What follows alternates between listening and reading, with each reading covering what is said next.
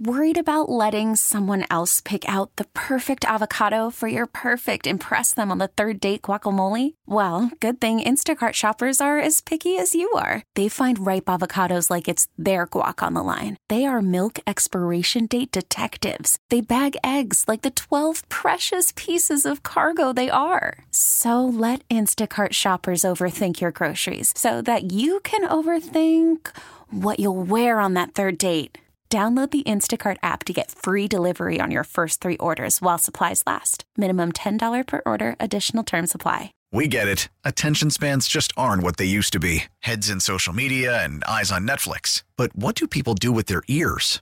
Well, for one, they're listening to audio. Americans spend four point four hours with audio every day. Oh, and you want the proof? Well, you just sat through this ad that's now approaching thirty seconds. What could you say to a potential customer in thirty seconds? Let Odyssey put together a media plan tailor-made for your unique marketing needs. Advertise with Odyssey. Visit ads dot odyssey dot com.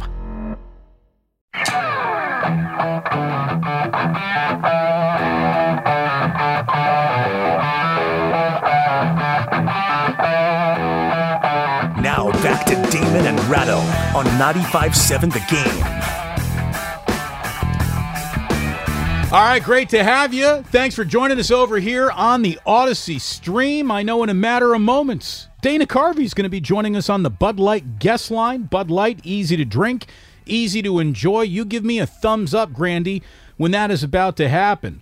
Dana Carvey is one of the funniest living human beings we actually have on the planet. And he is a... a Bay Area legend. He is a comedy legend. He is a Saturday Night Live, like, top shelf performer in the history of the entire, what, I mean, what, what is Saturday Night Live's in, like, year forty-five now or whatever it is. Dana Carvey, one of the absolute funniest guys on the planet, and and uh, San Francisco State alumni in seventy-seven. He won San Francisco's stand-up comedy competition. Uh, was that like an N C double A tournament style? Two men enter, one man leave? I I, I want to find out about it. Dana Carvey, nice enough to join us here. Damon and Ratto on ninety-five point seven The Game. Dana, thank you so much for joining us. Really appreciate your time today. How are you? Not a problem. Love to talk about my Niners. Damon hey. and Ratto, not Ray, but oh, could be Ray. It is. Don't Sorry. Worry. All right. Yeah. Uh, yeah, seventy-seven, and I got... I've really lived a long time. I feel incredible, and I look amazing. You can ask my wife. But, um, yeah, that was just um, – I was going to San Francisco State, and, you know, I just was trying stand-up. I was bombing. I The first night I did stand-up at a dive in Berkeley, I thought, I think I could do this. I was watching open micers, and then this other, this guy came up, and he was extraordinary. I go, I don't know about this. And it was Rob Williams. So, yeah, I could see how that would be a little intimidating for sure. Do you remember who you beat out for the title in seventy-seven? Oh, sure. I mean, I think A. Whitney Brown was there. Um, I think um, Mark McCollum was favored. He was a guitar player, impressionist, and he went overtime. You had to have fifteen minutes. I only had five at the beginning of the round robin. You would go and do five minutes at different crazy clubs. And then so I had to write a bit to get to fifteen, and I was in the third spot. I won uh, over Gil Krishner by three point three of a point or something. There's a lot of luck. And then Robin handed me a five hundred dollars check, and Mort Saul was there. Very nice. Very nice. How how um, breaking of comedy protocol is it to go over your allotted time? Um. I mean, I guess if you're in, killing, in, that's... In that, a that's... comedy competition, it was just, that was the rule. Can't go over twenty, you know, because it, it was a competition. It was like a reality show, and it didn't, it just was playing by the rules, and Mark actually went over. But in, in if you're a middle act, I had a middle act once at Cobb's Comedy Club in San Francisco do seventy in the late show. He was a middle act supposed to do thirty, and he did seventy. That's a little bit much when you're the headliner. To follow seventy. He goes, was that seventy? I go, yeah, it was. What? That prevent- was Rob Becker, who did Defending the Caveman. Hi, Rob. He's he's retired in Ross. What so. prevented you from strangling him? I, you know, I I just, I kind of liked him. I, I didn't, you know, it wasn't, if I was auditioning for something, you know, um, you got used to the rough and tumble. Sometimes you'd have uh, club owners that would sabotage you. Could you turn the piano mic up? And they would turn it down. You would be doing comedy, and then there'd be some dude drunk standing at the edge of the stage. And I, I never tried to hold my ground. Some guys would, like, start swinging or take the mic and fight the guy. I always just said, you got it. Go ahead, man. Knock yourself out. So I was just, I had beer thrown at me, Hell's Angels attacking, you know, so it, it was just a, it's a rough and tumble sport. Dana Carvey here on Damon and Ratto. And by the way, we're all on the same team. I know the podcast that you do, Fly on the Wall with David Spade, is an Odyssey. Uh, Cadence thirteen, I believe, and Odyssey are the same thing. And and mm-hmm. we're Odyssey, so it's it's like we all know each oh. other, basically. Uh, it's been an interesting thing, this whole world, which Joe Rogan and Mark Maron kind of, at least on the broad stroke, started it, you know, in two thousand ten or whatever. And then it just kept gro- growing and growing. It's still growing. So it's just fun to be interviewing your friends uh, over Zoom a lot of the time. It's the craziest job ever. It really is. I Are mean, you, it, you don't even have to leave your house. But we do in person sometimes at David's mansion. Are you a... Nice. Very nice. I, uh, I'm I'm sure you're living humbly up there in Mill Valley yourself. But uh, look... Well, that's one of my homes. Put it that way. Hey! But I, I, I, I'm, I'm not a fancy person. I, I have... I don't. I don't really... need much. That's your February home, then. Yeah, yeah, exactly. Have you become a better interviewer since you've been doing the show? Um, I'm, I'm, you know, I'm still kind of humbled by it. I know that if you, you you have to prepare and then listen, sometimes it's pulling teeth a little bit, and you're trying to find a narrative, and sometimes you have someone come coming to play. And it's just going, and that, that makes it easy. But what you guys do and are doing right now, I get it. You know, we have limited time. What do we ask him? You know, I understand what you're going through, but I'm easy. Don't worry. I got nowhere to go. Oh, okay. As a fan, two important questions. Sure. What what section did you typically sit in, and did you go to the rim of the stadium and look out over the bay when you smoked your dope, or did you go in the men's room like everybody else? uh, my pot smoking days were pretty short lived. After I started thinking there was someone in the house that I didn't know, uh, you know, paranoia is not not a good feeling. But I did go through a phase. Um, you know, I brought pot to Scatman Carruthers, who was a famous kind of musician who was on a sitcom with me with Mickey Rooney and Nathan Lane, and um, he had horrible pot. So I did fly with it. I don't. This is like nineteen eighty-one. I don't remember it, but I brought it to him because his pot was so bad. The next day in the elevator, remember, he's from the nineteen thirties. He plays, played the ukulele. He goes, "The music was good. Might I get a pound?" Seriously, might I get a pound? And it was all that sort of illegal stuff. They call it the music, but anyway. So I had my pot smoking days, but I kind of, you know, that. Tamped down. Wasn't a, was I, I finally got down to just light beer of See. all the little toys. I couldn't do cocaine. I did cocaine once, and I drove to the Holy City Zoo to do comedy, and I thought, why should I go in there? They all hate me. And I drove back home. It wasn't a good drug for me. oh, well, I was yeah, I wasn't trying to examine your drug history. I was trying to examine your pot history at Candlestick, because the, the, there that was a secondhand haven. Back then, even yeah. when they when they were bad, when they were good, if you could walk, you know, down those aisles and not get a contact high, you weren't trying.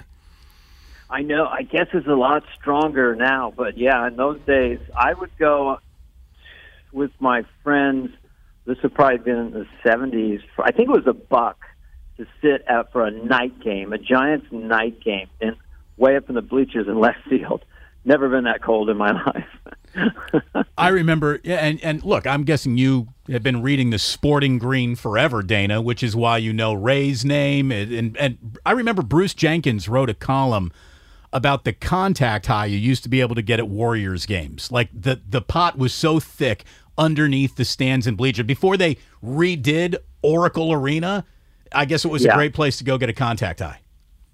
Well, New York City right now, because I was there in October, you could get a contact high, open air, walking down the street. So nice. It's, it's two point. It's two point oh now. It's a, it's a, good, it's a whole other thing. Good way to bring back the tourists for sure. Dana Carvey joining Damon and Ratto here on the uh, Bud Light guest line. Who brought you to your first Bay Area sporting event? Was it a dad, an uncle, like so many of us? Um, it probably was a friend and his dad. I think it was the Cow Palace to see the Warriors. Um, maybe, yeah, maybe Rick Rick Barry was in there. John Brody uh, gave me a M V P certificate in nineteen sixty-six. I was on a flag football team. He's a famous forty-niner uh, quarterback. Um, and I caught a pass from Joe Montana. Very cool. Very cool. On Saturday Night Live. Uh, I was about to say. And I'm guessing you had a – was Jordan during – did Jordan host when you were there? Oh, oh, oh yeah, Mikey. Yeah, yeah, absolutely. it, it was interesting to see uh, – like Jordan was, you know, so charismatic, and, and everyone was like – You know, it was it, he. He really stood out as somebody that was kind of intimidating. And I was sitting next to him in the read-through, and before it starts, he kind of goes. He says to me, "Do you golf?" And I go, "Well, occasionally. I'm really not very. I, you know, I, I, I don't. I mean, I'd be lucky to break a hundred." And then he paused. He's like, he goes, "Well, you're not very good, are you?" Like, no, I'm not. No, but I'm going to get you, get your ass through Saturday Night Live on Saturday, so you better treat me right, yeah. Michael. So let's talk tea well, times. He was, you know, it was interesting to see someone who, that brilliant being out of his element and looking at the script and uh, uh, kind of nervous going into sketches. And I was the one to go, Michael, don't worry. If you have to, just look at the card and read the line. You know, Christopher Walken did that. It worked fine. Don't put pressure on yourself.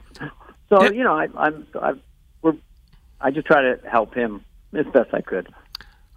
As a forty-niner fan, were you more obnoxious when they were bad or more obnoxious when they were good? Um, you know, a lot of it, I have three older brothers. So my brother Scott and I ritualized the Niners. Um, you know, it, it's, if you really grow up in the Bay Area, it's just the Niners, the Warriors, and the Giants.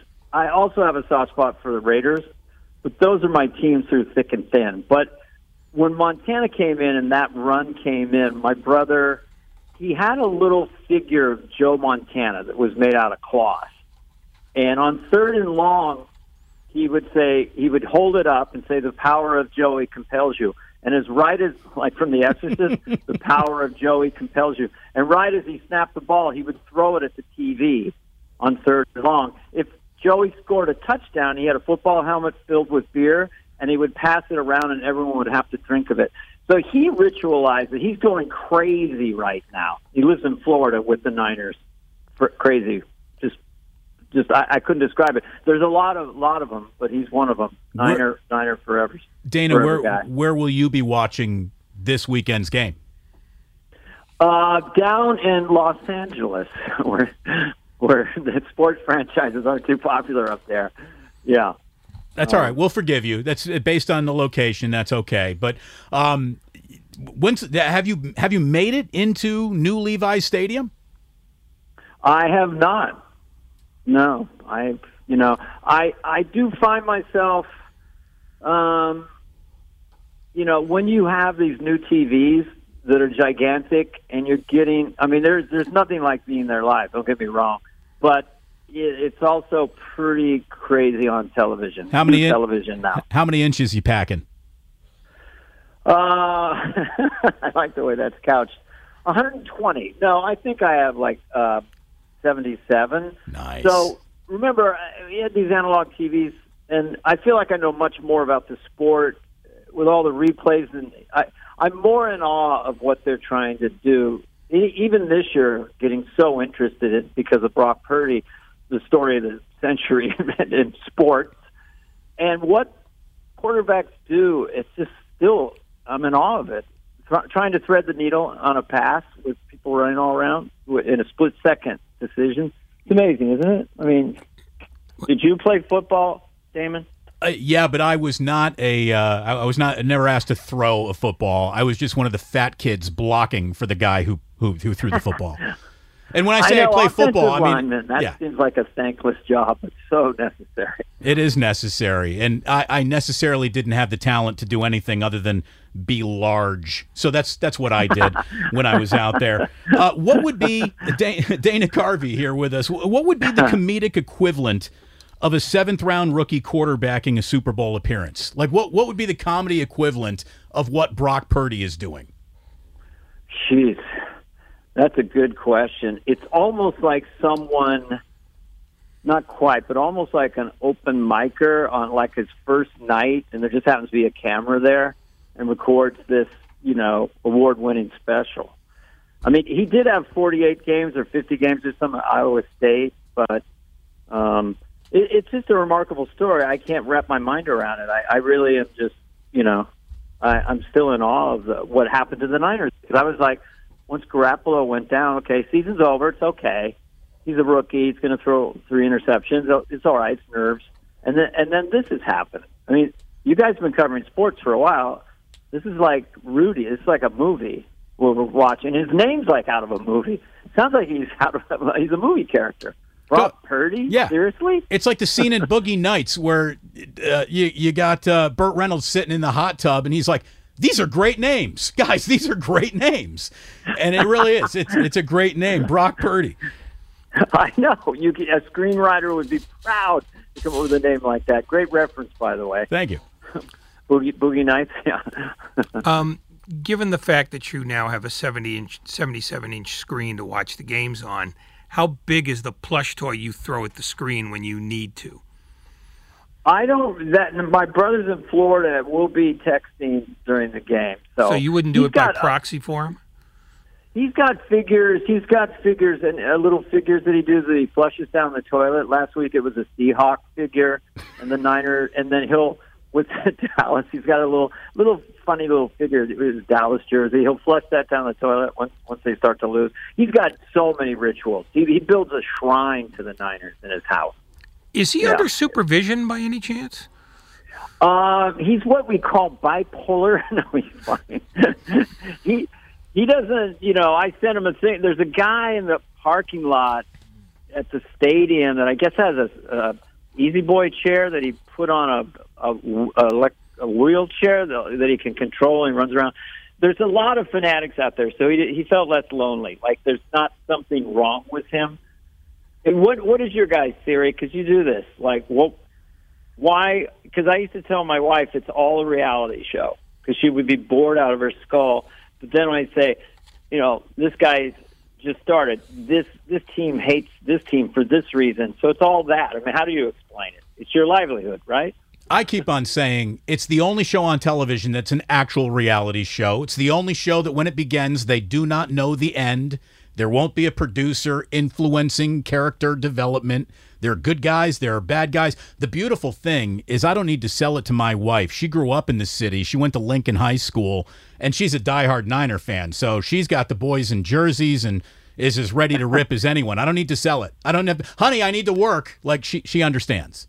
Imagine this. So my wife, oh, the N B A, what's that? So in the early, mid-eighties, I said, well, there's this guy named Magic Johnson, and there's another guy named Larry Bird. And so she gradually got into that and then was just fanatical about it because of the the, the, the dynamic between those two characters, you know. But, yeah, it's, uh, you know, I think Saturday Night Live, just to connect it a little bit, Saturday Night Live, I think, was inadvertently a quasi-reality show two ways. One is you have new cast members sometimes, and you're seeing, can they do it? They've never been on T V before. Like me, I'd never done sketch comedy when I was on, got on the show.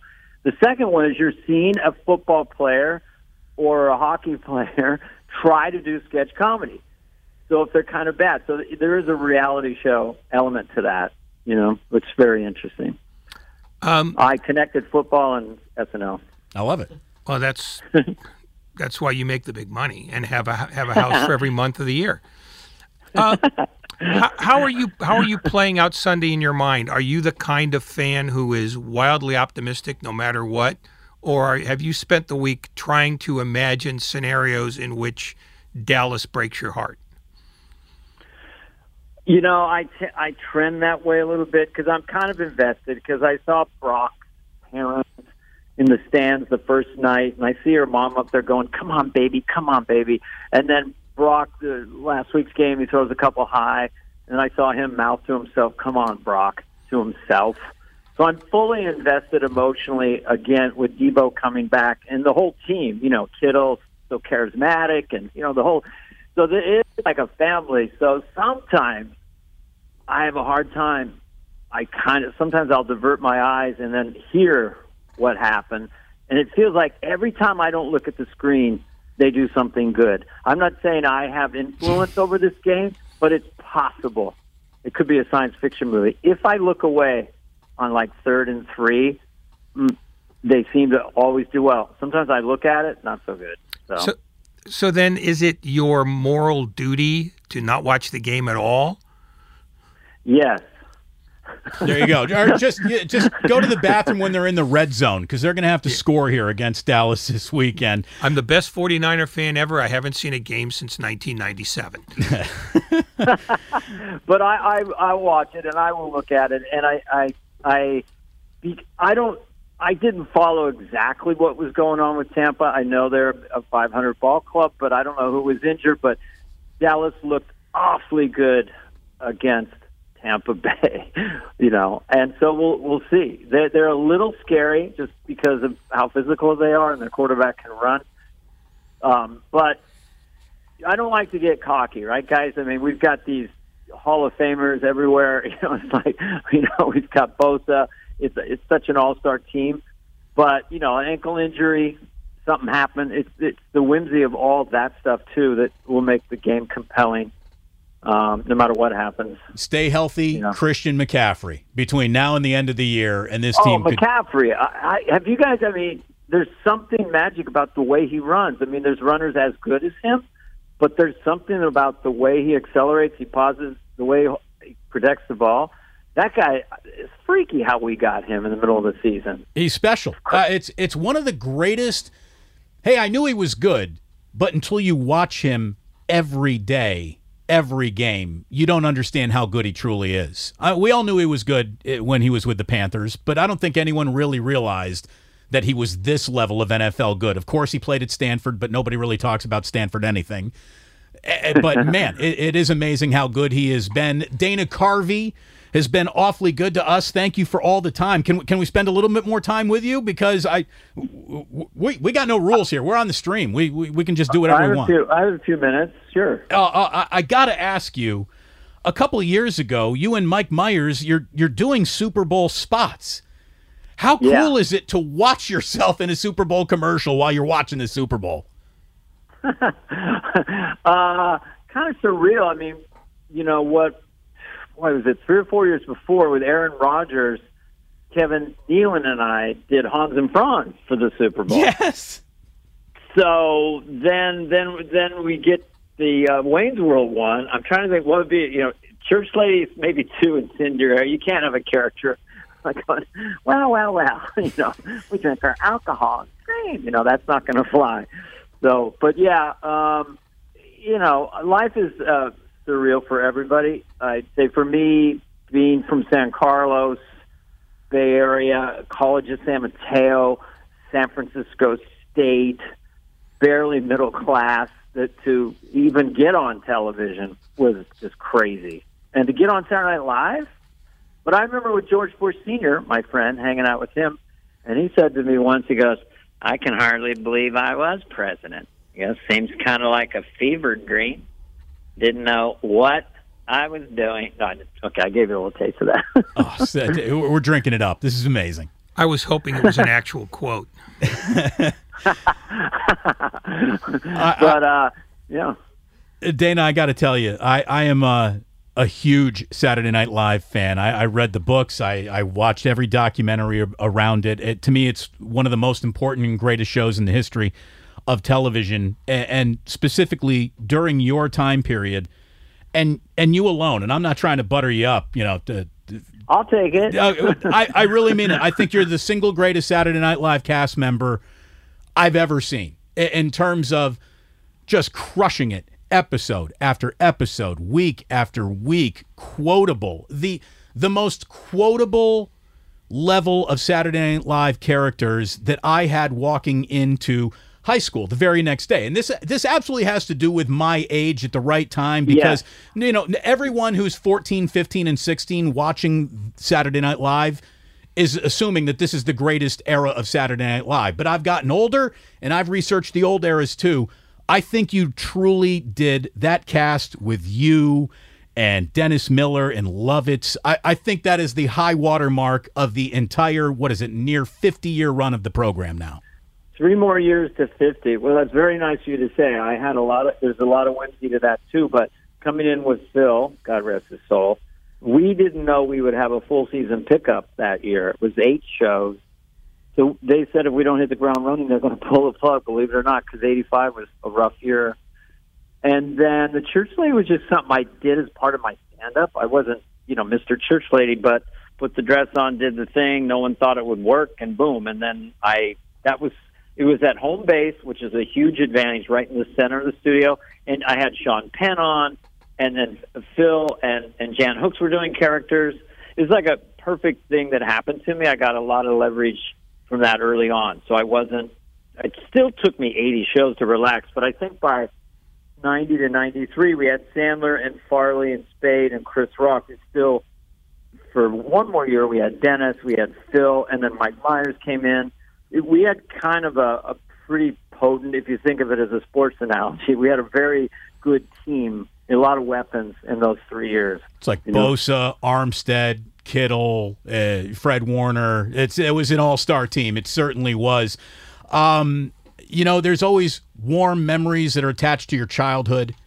And the hardest I think I've ever laughed with my mom and dad at the same time was an old H B O special. And it's the first time we saw Chopping Broccoli. And mm-hmm. look, if you have to explain a joke, by definition, it doesn't work. But sometimes jokes that do work, like, cannot be explained. And this yeah. brings me to Chopping Broccoli. Like, that is one of the funniest things I have ever seen. And if you then tried to explain it to someone, you'd sound absolutely crazy. Why does, why did Chopping Broccoli work? Why did that become an iconic comedy routine? It's one, it's one of the more mysterious things, but all I can say is I did it at the end of my first show. The premise was the character, we gave him a name, Derek Stevens. I'd done it in my stand-up. The premise was a rock star out of inspiration. Sigourney Weaver and Phil Hartman were the record executives, and then they, he was pressured to do his new song. So he's cold as ice, paradise, it's all that kind of order, you know, and then he's so out of stuff he gets to chop broccoli and really works it. She chop, she chop. So it's It's so ridiculous. I know, I don't know what sports announcer, but at least in the recent past, when there was a home run, there was one sports announcer go, he, and he's chopping broccoli. I don't know who that was on E S P N. Kenny Mayne. It had to have been Kenny Mayne. That just feels like something he would have done. Did you workshop? Like did, did you workshop other vegetables? Did you arrive at broccoli, or, or was that the, the go-to vegetable the entire time? I had it going kind of at the other cafe, Carl and Cole. Uh, there was a little piano there. And then down, I was down at L A at the Improv, there was a piano there. And I think between those two locations, somehow broccoli came out, and chopping broccoli, and just stay there. But, you know, for me, seeing Steve Martin in the seventies or George Carlin, there weren't many jokes. I mean, Steve Martin would do rhythms and stuff. I try to wonder where that came from. Or Monty Python. Um... The absurdity of it, since there's no real joke, it can just extenuate, you know? So I, I, I really don't know, but I do like rhythms and catchphrases. You know, I, I, I can't really write jokes. It's just not in my my wheelhouse. But I do love extending rhythms. Like, you know, it's just because uh, I always, when I do Biden, I always finish with Pirates of the Caribbean. He always finds his way to Pirates of the Caribbean. He says, time for time. First he whispers, then he yells, it's time for the rich to pay their fair share. Share, we've got to pay share, Sharon Stone, the tombstone, Pirates of the Caribbean. Dana Carvey. Same as inflation. Dana Carvey. I got one serious question. Because children of athletes have the burden of, like, living up to their parents' reputations and careers. Does it work like that for comedians? Was there extra pressure on the Carvey boys to be funny in their lives? You know what? They were all funny. I think Scott's the funniest of us. Brad, who I base guards on, the guy who talks like this, I could invent a nuclear bomb with a paperclip. You know, that guy, hysterical. My sister... It was a funny, rough-and-tumble baby boomer family, fifteen hundred sque- square feet, one bathroom for all the kids, and goofy T V shows of the sixties and seventies, you know, Batman, you know, Wild Wild West. A lot of fighting, a lot of screaming. You know, we go to Montana every summer, and, you know, the just po- do crazy stuff. So crazy family. The podcast is is Fly on the Wall. I know that you guys interviewed Lauren Michaels, talking about the famous Bill Murray-Chevy Chase feud. Did you learn anything about that during your uh, interview with Lauren?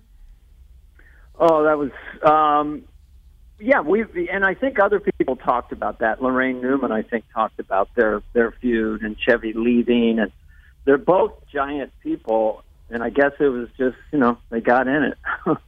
But Lauren, it was such a thrill to get him to do it, because he doesn't do a lot of stuff like that. No, he really no. doesn't. Uh, well, He's that's... a very good character, yes. That's the poll Dana Carvey has. You and David Spade, the Fly on the Wall podcast. You and Spade are doing something at the Largo at the end of the month, aren't you, down in L A?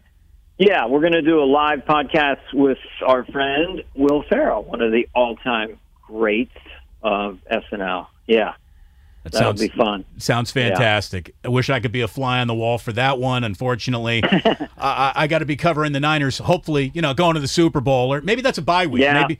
Maybe you can leave a couple tickets, and and uh, Ray and I will come on down and, and heckle you and, and, and do an interview that was probably thirty-three minutes longer than you had signed up for. Dana, thank you it's so all right. much Thanks, guys. for joining us. This was an awful lot of fun. We enjoyed it. I appreciate it. All right, go Niners. Talk soon. Okay, bye-bye. Worried about letting someone else pick out the perfect avocado for your perfect impress-them-on-the-third-date guacamole? Well, good thing Instacart shoppers are as picky as you are. They find ripe avocados like it's their guac on the line. They are milk expiration date detectives. They bag eggs like the twelve precious pieces of cargo they are. So let Instacart shoppers overthink your groceries so that you can overthink what you'll wear on that third date. Download the Instacart app to get free delivery on your first three orders while supplies last. Minimum ten dollars per order. Additional terms apply. Selling a little or a lot?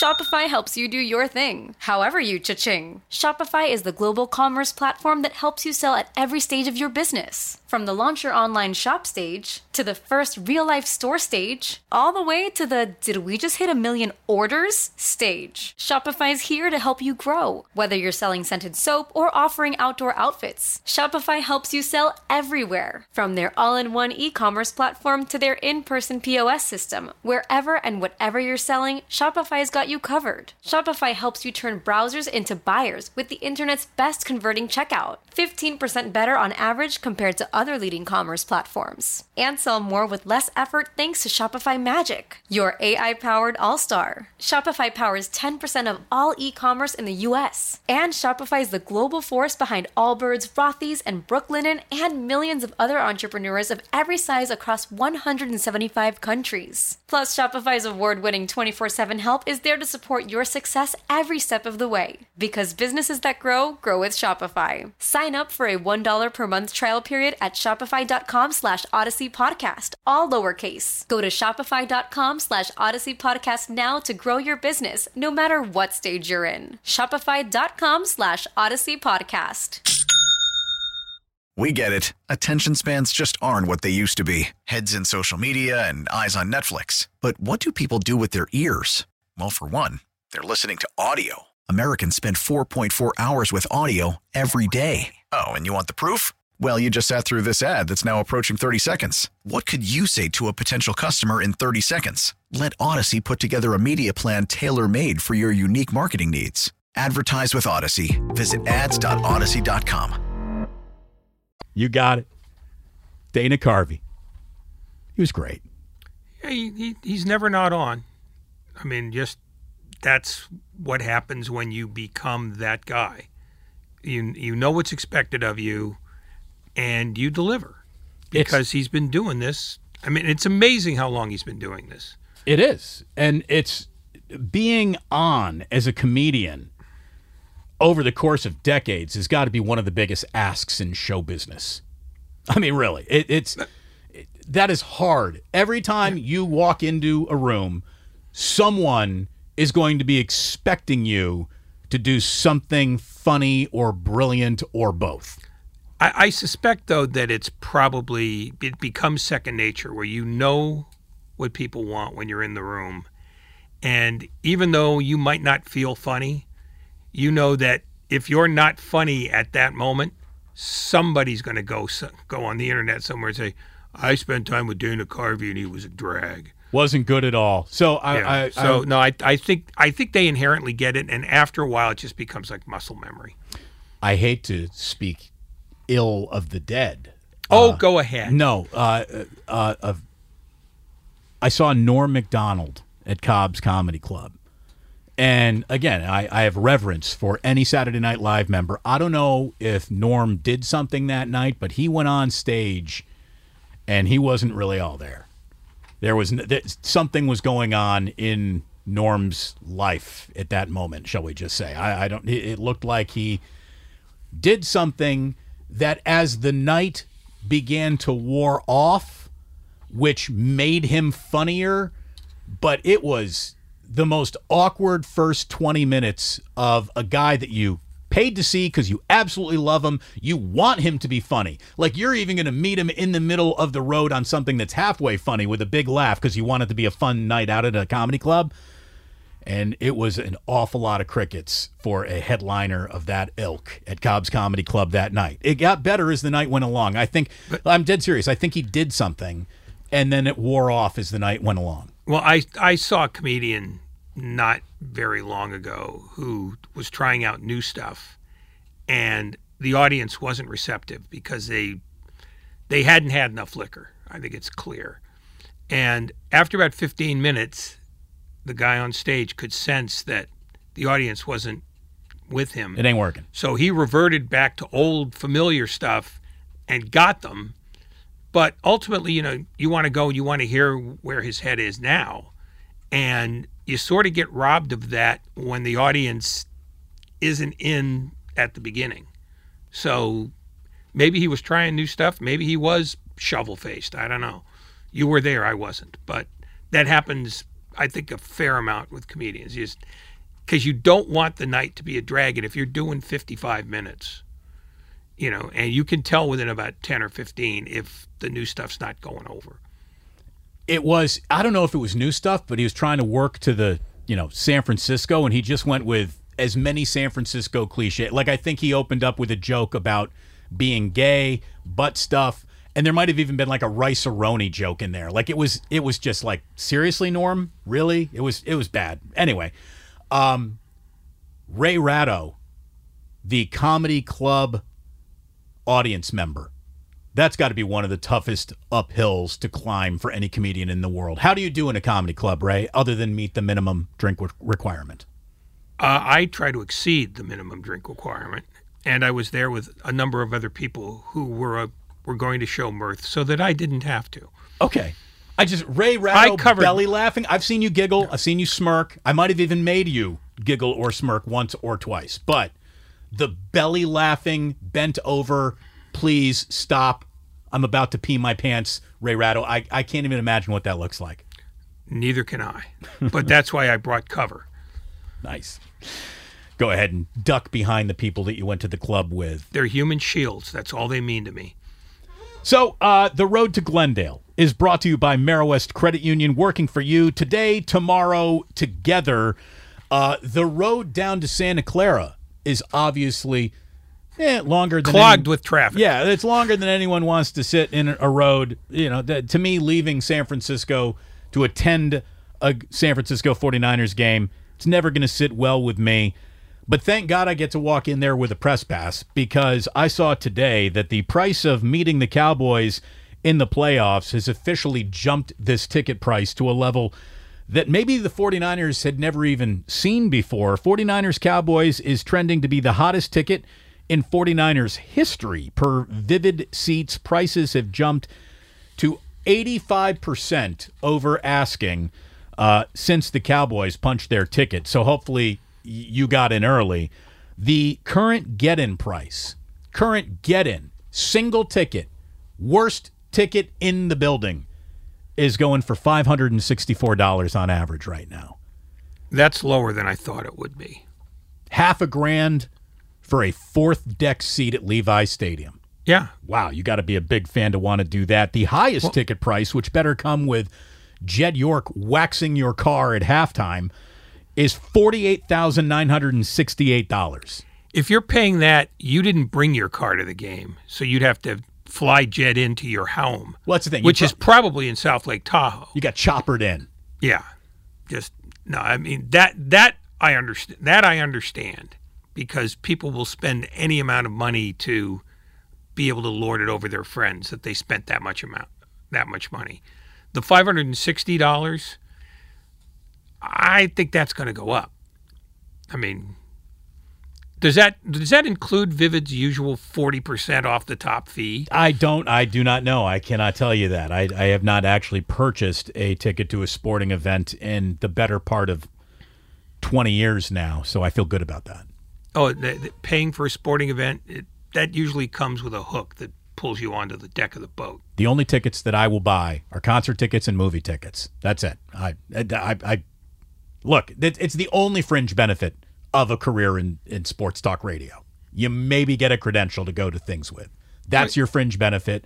That is the bonus that never comes in the check, the quarterly uh, stock bump that never comes with yeah. a career in radio. Yeah, when they when they promise you a bonus, what they're promising promising you is nothing, but we're going to put a fancy word on it.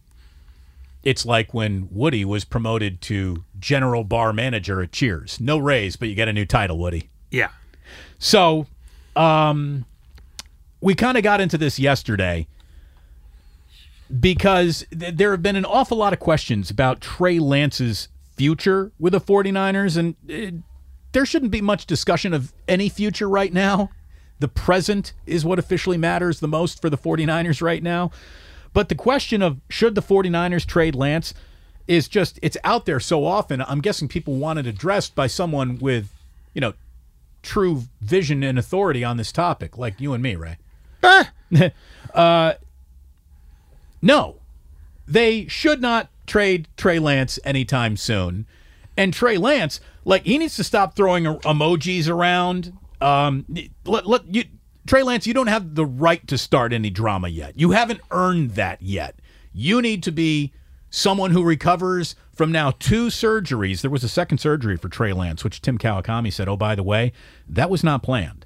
You know, whether minor or not, however they're trying to dismiss it or not, they were hoping one surgery, one and done, was going to get it. And this isn't, uh, well, they have to take the screws out. If that, no, no, no, no, no. This wasn't a remove the screws second surgery. This is a something went wrong with the original surgery. Therefore, we're having a second surgery.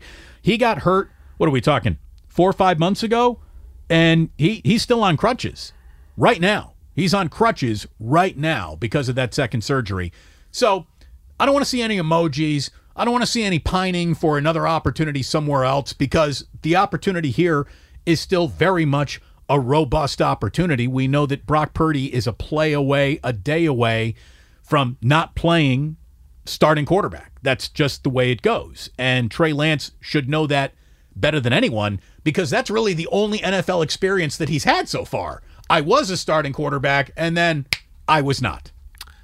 That requires a level of security, both inwardly and outwardly, that the N F L does not give you very often. And if he's had a second surgery, I can easily see a scenario playing out in his head where he goes, well, they're just going to get rid of me.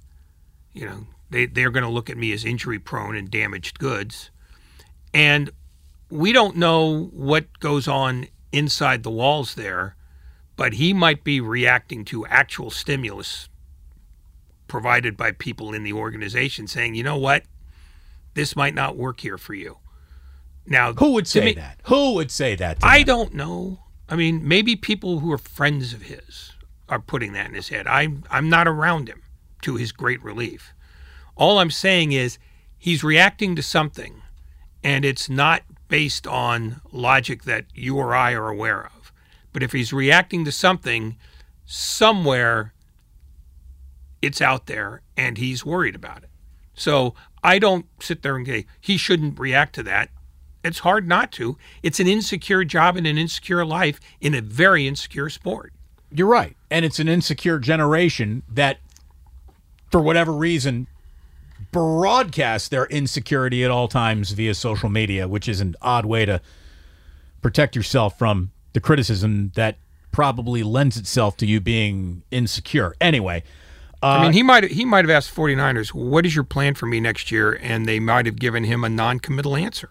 Could have been as simple as that. Well, the plan is you're you're on the team. We don't know what the plan is. The, the plan has to be you're on it the team. It doesn't have to be anything. Oh, no, we no, don't no, know. no, no, no. It has to be, because I'll, I'll tell you why it has to be.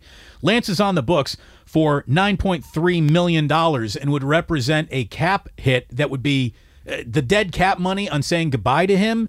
Doesn't make sense to say goodbye to him. So you keep him. And remember, he's also a player that they liked enough to trade up for and move all that draft capital for. And they can't have fallen so completely out of love with him without us hearing about that in some way, shape, or form. No one's heard that. He's on the books for nine point three million dollars. Purdy's on the books for eight hundred eighty-nine thousand dollars next season. That is an entire quarterback room for ten point five million dollars. The only quarterback that I can tell you with certainty that ain't going to be around next year rhymes with Jimmy Garoppolo.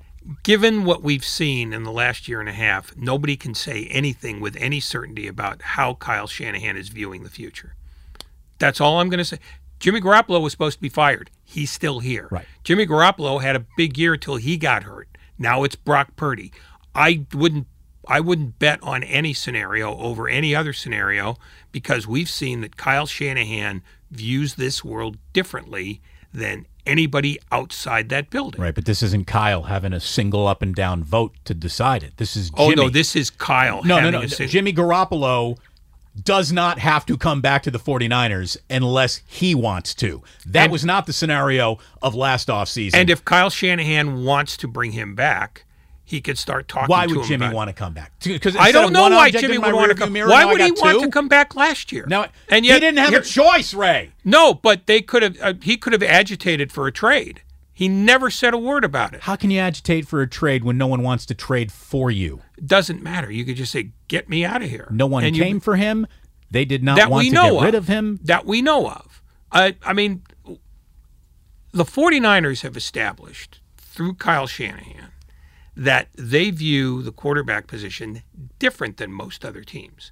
So simple logic is not automatic. I don't have the answer to any of these questions, but I do know that nobody had the answers to the questions asked a year ago, because nobody saw any of this coming the way it came out, starting with firing Jimmy Garoppolo so you could bring him back. Right, but you don't need a crystal ball to see that Jimmy Garoppolo wasn't necessarily happy with one object in his rearview mirror. Now he's got two objects in his rearview mirror, and there are going to be other N F L opportunities that will, from day one, have him in the driver's seat. So why would you even bother returning when you know that the guy that they drafted, they want to play in front of you, and then the guy that they totally stumbled into by luck with the last pick of the N F L draft is probably already better at this than you anyways. And for the price, if the price of doing business means something, then Brock Purdy is a million times the quarterback Jimmy Garoppolo could possibly be for the 49ers. Ray, uh, my mortgage on Jimmy Garoppolo not being here next year. I'll don't, bet my mortgage on that. You won't put your mortgage on it. One, your wife won't let you, and justifiably so. Secondly, based on what we saw a year ago, I put my money on no scenario making more. I mean, from the outside, you're right, but... What? Everybody was... What'd you say? Stop doing that, or I'll stop doing it. What'd you say? I thought I heard. Okay, here's what I said. You were right, but you, you're no, saying what I you, said you're was, right, Damon. Sports don't build no, character. No, no, no, no, no, no. They reveal it. Twelve more minutes with me. Jesus Christ. Grandy, go out and get a gun. Shoot no, me. No, no, no. No, all no, I'm no. saying is we thought we had this figured out last year, and we didn't. Kyle Shanahan thinks about this differently than you or I or anybody else. I'm going to give him a very wide berth about what he wants to do here, because he's already established, A, that he doesn't do stuff that people consider normal, and B, it works. Right. But he cannot control the uncontrollable, and he has zero control over Jimmy Garoppolo this offseason. But he can talk to him about staying if he wants to keep him. If Jimmy were to stay, knowing that he's going into a three-man quarterback competition when he could automatically be a day-one starter of the Carolina Panthers, I would be so disappointed in him. Well, I would be so disappointed in him. Disappointment is what we all live with. Really, from three to six every day. That's I my co-host. I, I was about to say, that's my co-host. Yeah, yeah. No, I. All As I'm we saying continue is, from the studio of depression. Yeah, I mean, I mean, seriously, I'm tapping a vein right now, hoping to find something I can put a needle in. See, this just is what, to get through the rest of the day. So I thought Norm Macdonald began his set. If it was heroin, I don't know that he would have gotten better as the night went on. Oh, it wears off. It yeah. wears off. Well, that depends on what time. Well, never mind. it yeah. depends on I mean, what time you spike up. We're, we're trying to figure out a way to slander the dead. How about this? Instead of swearing this day in the stream, Ray and I are going to give you the right four steps that you should probably follow on your way to your heroin overdose. Yeah. yeah. Always have a methadone clinic nearby, because you can't guarantee that you'll get a lift in time. Mister Christian, oh, your time has come. You see what I did there? Does that ring any bells at all? It's the second Boogie Nights reference of the stream. Well, that would have been two more than I would have got. Um, the Christian we're talking about, obviously, of McCaffrey. I saw this today. In his 49ers postseason debut, Christian McCaffrey had fifteen carries for one hundred nineteen yards, as well as two catches, seventeen yards, and a touchdown. His one hundred nineteen rushing yards were the most on N F L wildcard weekend by any human being playing in it. His first ever postseason game came with the Panthers back in two thousand eighteen, when he had one hundred sixteen scrimmage yards and a receiving touchdown. He has registered one hundred or more scrimmage yards and a touchdown in each of his first two career of playoff games, with the same result, with one hundred more scrimmage yards and one more touchdown this week. He will join future Hall of Famer Larry Fitzgerald as one of only two players since the merger to accomplish that feat in your first three playoff games. That would be pretty damn impressive.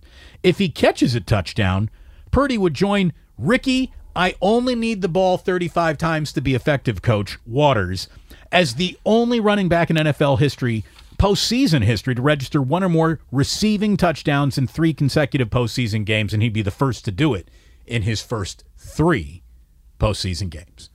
Christian McCaffrey is rubbing elbows in statistical might-be's and R's with so many great N F L players. Every single time you look at what his numbers are in comparison to history, he's usually being compared to a Hall of Fame wide receiver or running back. It's it's amazing. And I'm, I'm not putting Ricky Waters in the Hall of Fame, but he was in the Hall of Very Good for a while. Yeah, um, McCaffrey is one of those guys who, if he does this for four more years, he's a lock. If he retires on Monday, he's he won't get in. But he's in that middle ground where he can see it from where he's standing. What makes him good, though, is that he's not looking at that yet, because I think he is finally fully enjoying what he's doing with a team that has a genuine expectation of doing this again and again.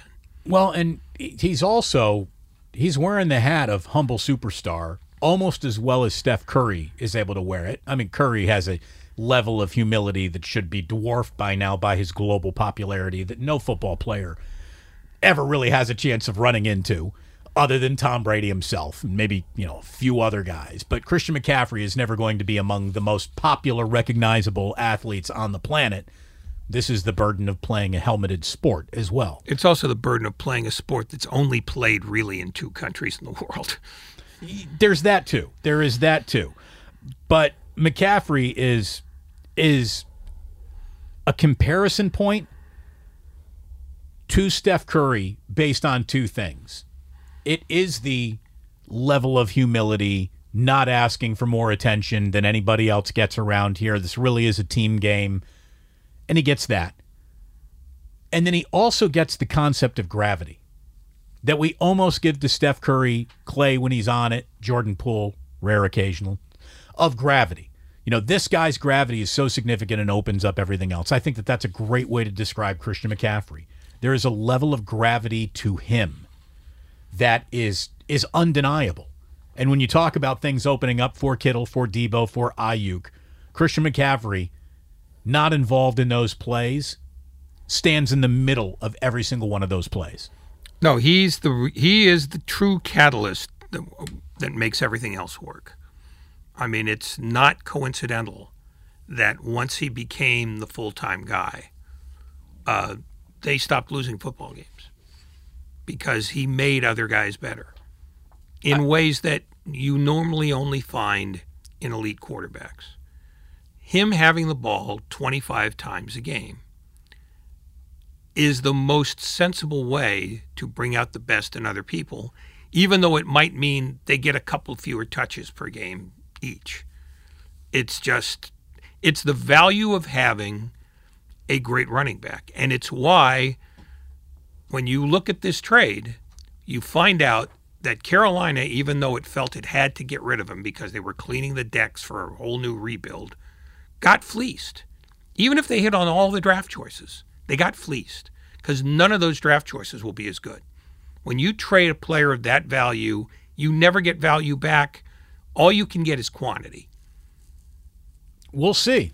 We'll see. I mean, I'm not going to prejudge four N F L careers, not knowing who they are, where they come from, or how Carolina is going to come together. I didn't know who their next head coach is going to be, and neither do they right now. But you're right. Living up to, yeah, that that makes up for the trading Christian McCaffrey. That's going to be a very, very tall bill for anyone to fill out. Um, it's always, maybe if they get Victor Wembanyama. If they can do that, I mean, that's a move you make. It's always amazing to me how the position of running back became devalued almost by law by every team in the draft, no one wanting to spend a high-leverage draft pick, to the point where when you see that the 49ers made gambles on Trey Sermon in the third round, there are those who said that's still too early to go looking for running back, especially with a guy like Kyle Shanahan, who has taken dudes off the street and turned them into thousand-yard rushers in his career, dotted throughout his career. But you also then turn around and see how a guy like Christian McCaffrey changes everything, and, and how you devalue a running back there. You, you just simply can't do it. I also saw this today. So the Tampa Bay Buccaneers were as one-dimensional as you can find this season, right? They averaged, as a matter of fact, only seventy-six point nine rushing yards per game, which was the fewest in the N F L this season and second fewest all time by a playoff team. How about that? The second fewest yards ever, rushing yards, by a team to qualify for the postseason. The lowest ever... Nine, or the uh, two thousand eight Arizona Cardinals, who lost the Super Bowl with seventy-four rushing yards per game. But again, how'd they get there? They had a future Hall of Fame quarterback in Kurt Warner. This year's Buccaneers team against seventy-seven yards. They lost last week, but how'd they get there? They had a Hall of Fame quarterback in Tom Brady. Uh, future Hall of Fame quarterback. Happened to the Colts twice in two thousand eight and two thousand nine, where they averaged eighty yards and eighty-one yards in consecutive years, so no lessons learned there. Losing in the wild card round and then in the Super Bowl. But again, who got them there? It was Peyton Manning, future Hall of Fame quarterback. Or is he officially now in? Did they put him in yet? He's still waiting. Um, he's I, I like his chances, let me just say. Here's what's crazy. The other team on this list is the nineteen ninety-nine Detroit Lions, who averaged seventy-eight yards, who had the future Hall of Fame quarterback of... Oh, no, excuse me. They did not. There was no reason to just... not run the ball, other than they didn't have much to run the ball with. Their quarterbacks that year were Charlie Batch taking over for Gus Frerotte. I could see how other teams would become one-dimensional by design, and to have just seventy-eight rushing yards be your season single-season total average, you you are throwing the ball intentionally that many times. I don't know what the, the Lions were doing that year. But the, Li- the Lions were backing be- into a playoff spot that they probably didn't earn, as part of Bobby their Ross, baby. Their two decades of we can't find a running back. I mean, that was standard operating procedure for them. In fact, it probably, I mean, this is probably the best running attack they've had in two and a half decades. Easily. They haven't had a running back worthy of the name since Barry Sanders. Well, Peyton did get in the Hall of Fame. Pardon me. Yeah. Um, no, I just, Detroit is the anomaly that proves your point, which is that if you don't have a running game and you don't have a running back to get you a running game, you're going to throw the ball like an idiot. And that's what That's what the Lions did, even with Charlie Batch and Gus Frerot. They threw the ball all the time because they didn't trust any of the human beings behind the quarterback.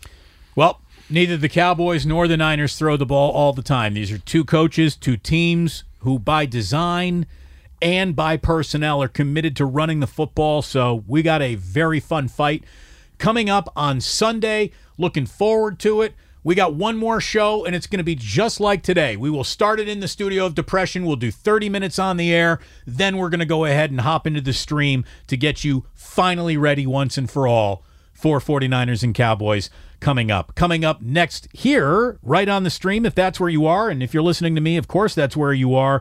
We've got Tim Roy calling the action next. Boston and Warriors. Does that sound good to you? Sounds pretty good to me. Hopefully it sounds good enough to the Warriors to have their full attention, at least defensively tonight. So that is coming up next. Thanks so much to Dana Carvey for joining us. Great job by Lucas and Grandy. I think Nahagian even might have had a hand in pulling that guest today too. So thank you to all involved, and thanks to Dana Carvey.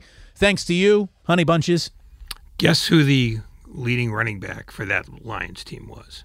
Um, one hundred bucks if you get it within three guesses. Hall? No. Man. Guess faster. I want to go home. No, I, I I'm I'm out of questions. If it was because God, they were they were just terrible back then. They had nothing in their running back department. Who was it? Kevin Jones. Kevin Jones, which might have been an alias. Seriously, I I we're gonna have to check fingerprints on that one. Uh for Ray, tons of fun, Ratto. I'm Damon. Thank you very much for listening, and please do remember, sports don't build character, they reveal it. And like that, he's gone.